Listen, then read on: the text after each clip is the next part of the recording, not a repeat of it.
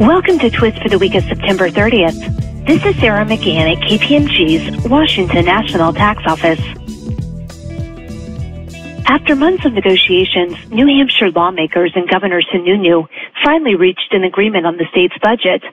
The tax provisions in the budget, which are incorporated into enrolled House Bill 4, include business profits tax and business enterprise tax rate changes. The business profits tax rate is currently 7.7% for tax periods ending on or after December 31st, 2019. For tax periods ending on or after December 31st, 2021, the bill adopts both a 7.9% rate and a 7.5% rate. The bill mandates that the commissioner report the total unrestricted general and education trust fund revenue collected for the fiscal year ending June 30th, 2020 to the Secretary of State. If revenues are 6% or more below the official estimates for that fiscal year, then the 7.9% rate will apply.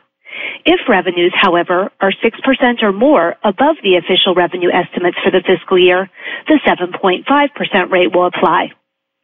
If revenues collected are not 6% or more below or above the official revenue estimates for that fiscal year, the 7.7% rate continues to apply.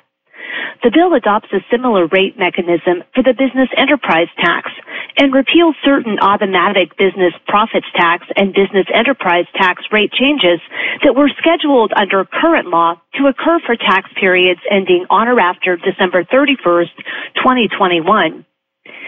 The budget bill also updates New Hampshire's definition of internal revenue code for purposes of the business profits tax and addresses GILTI. Currently, New Hampshire adopts the Internal Revenue Code as in effect on December 31, 2016. As such, none of the federal Tax Cuts and Jobs Act changes are incorporated into New Hampshire law in computing business profits tax liability.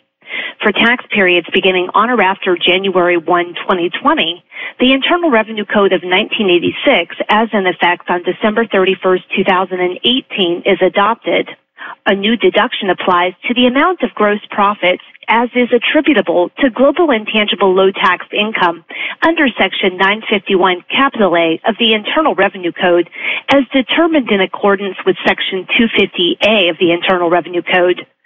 The new deduction for GILTI applies for tax years beginning on or after January 1, 2020. The bill also modifies New Hampshire's formula for apportioning foreign dividends from a unitary affiliate to exclude amounts subject to tax as GILTI. Please stay tuned to Twist for additional tax reform updates.